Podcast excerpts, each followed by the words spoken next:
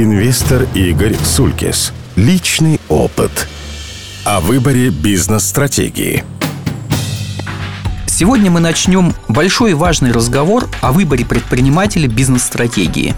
И не вообще о стратегии, эта тема огромна, а о частном, но важном случае – принятие решения о том, должен ли бизнес быть специализированным или широко диверсифицированным.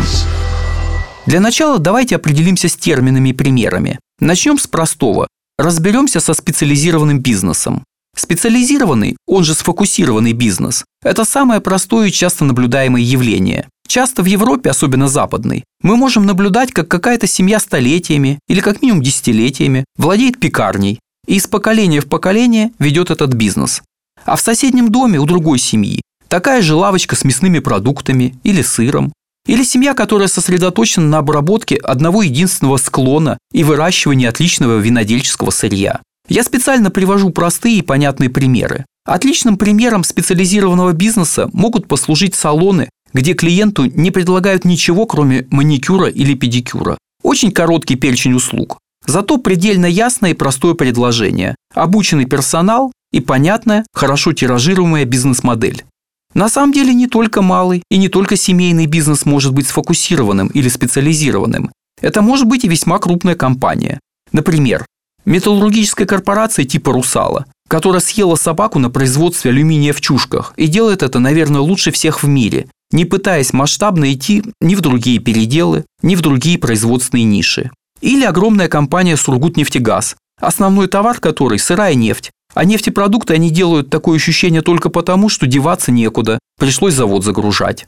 Вполне специализирован бизнес Русгидро или РЖД российских железных дорог. Так что специализированный бизнес может иметь огромный масштаб и весьма приличные финансовые показатели. Продолжая тему выбора бизнес-стратегии, мы переходим к обсуждению диверсифицированного бизнеса. Диверсификация – это разные продукты, разные производства, зачастую не связаны друг с другом ни технологически, ни географически, ни маркетингово.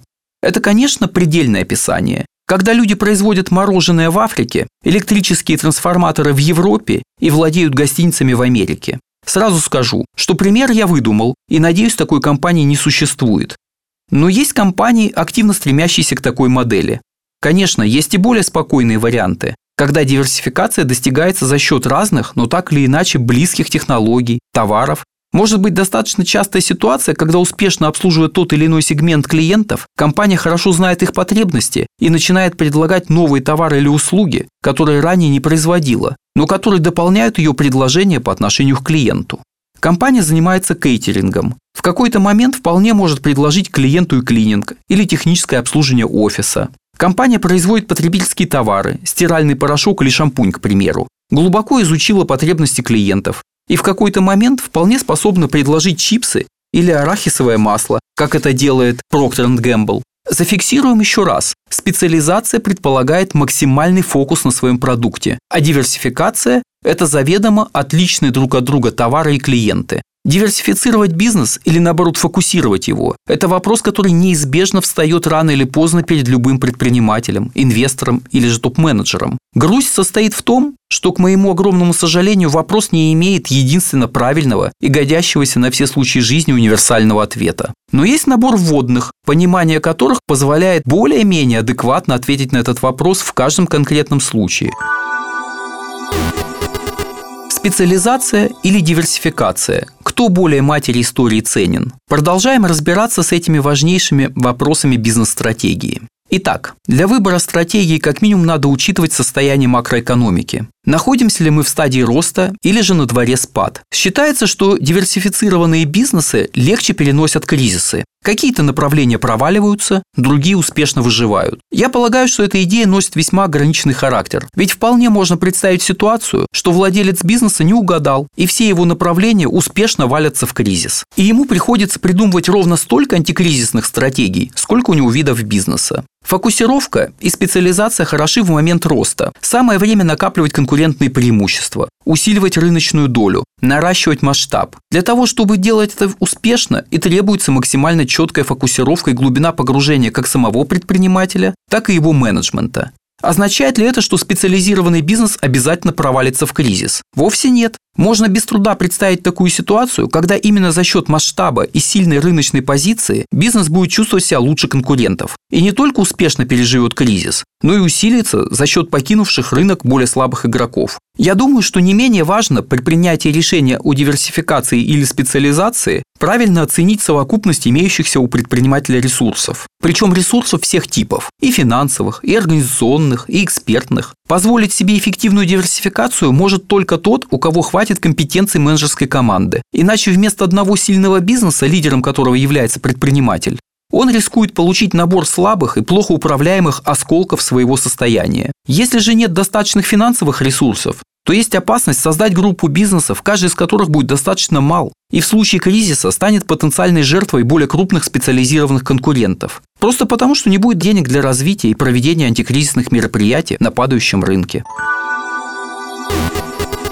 Продолжаем разговор о бизнес-стратегии. В целом я считаю, что удел большинства предпринимателей – это специализированный бизнес с четкой стратегией развития, понятными конкурентными преимуществами и лидером, знающим о своем бизнесе все, и лишь самые крупные холдинги или инвестиционные компании могут себе позволить эффективную диверсификацию. Их сила – компетентные менеджерские команды, способные одновременно удерживать под контролем бизнеса, находящиеся на разной стадии жизненного цикла. Такие команды имеют конкурентные преимущества в инвестиционном и маркетинговом анализе. Одним из самых известных примеров такого диверсифицированного бизнеса является Альфа-групп, в которой есть и финансы в виде Альфа-банка и Альфа-страхования, и коммуникации в виде Вимпелкома, и сырьевой бизнес, представленный ранее ТНК БП, а сейчас долей участия в международной Винтершелдеа. Я не обладаю достоверной статистикой относительно истории появления новых сфер бизнеса, но мне кажется, что обычно диверсификация возникает как побочный эффект успеха предпринимателя в его основном бизнесе, готовности потратить деньги на нечто новое и легкой мании величия, которая возникает в результате предыдущих успехов. Как следствие этой совокупности факторов у успешных ранее нефтяников, металлургов, угольщиков, у кого еще, кроме сырьевиков, были деньги для игр с новыми бизнесами. Так вот, у них появляются рестораны,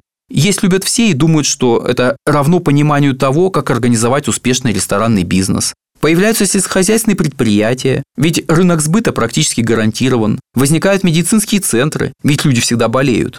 Либо девелоперские проекты, ведь жить и работать где-то надо. Понятно, что большинство таких проектов ждет бесславный конец и списание убытков. Хорошо еще, если размер убытков не такой большой, чтобы угробить основной бизнес. Спасением является наличие профильного предпринимателя, который становится управляющим партнером в новом проекте. Но, к сожалению, и это не панацея, так как и с выбором партнеров можно ошибиться.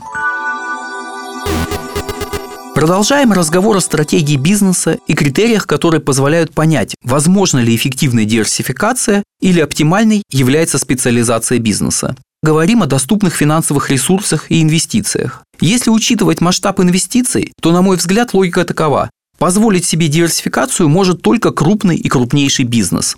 Они потенциально имеют набор необходимых материальных ресурсов, и у них больше шансов на успех. А это значит, что создаваться будет как минимум среднее, а то и крупное новое предприятие. Мы говорим как о создании с нуля, так и о приобретении для дальнейшего развития.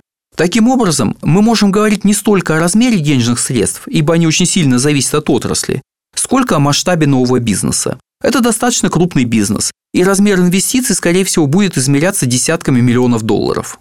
В качестве примера диверсификации бизнеса через создание потенциально довольно крупного и капиталоемкого проекта можно привести запуск сети медицинских центров одним из московских девелоперов. Идей здесь, видимо, несколько. И утилизировать первые этажи в построенных домах, и повысить привлекательность продаваемых квартир за счет полезной инфраструктуры и вхождения в новый бизнес. Полетит ли такая конструкция? Вполне возможно и полетит, если управляющий партнер окажется сильным предпринимателем с личным опытом успешной работы в частной медицине. Так как очень уж разные бизнесы, проект не Лучше бы они развивались самостоятельно. Вполне возможно, что для развития клиник более перспективны иные локации, чем те, в которых строит девелопер. И в какой степени покупатели квартир эконом и комфорт-класса могут быть целевой аудиторией для частных клиник. Вопросов много, но еще раз подчеркну, я не знаю деталей этого проекта и априори желаю его инициаторам успеха. Как, впрочем, желаю его всем предпринимателям нашей страны, как тем, кто хочет диверсифицировать свой бизнес, так и тем, кто хочет глубокой специализации. Инвестор Игорь Сулькис. Личный опыт –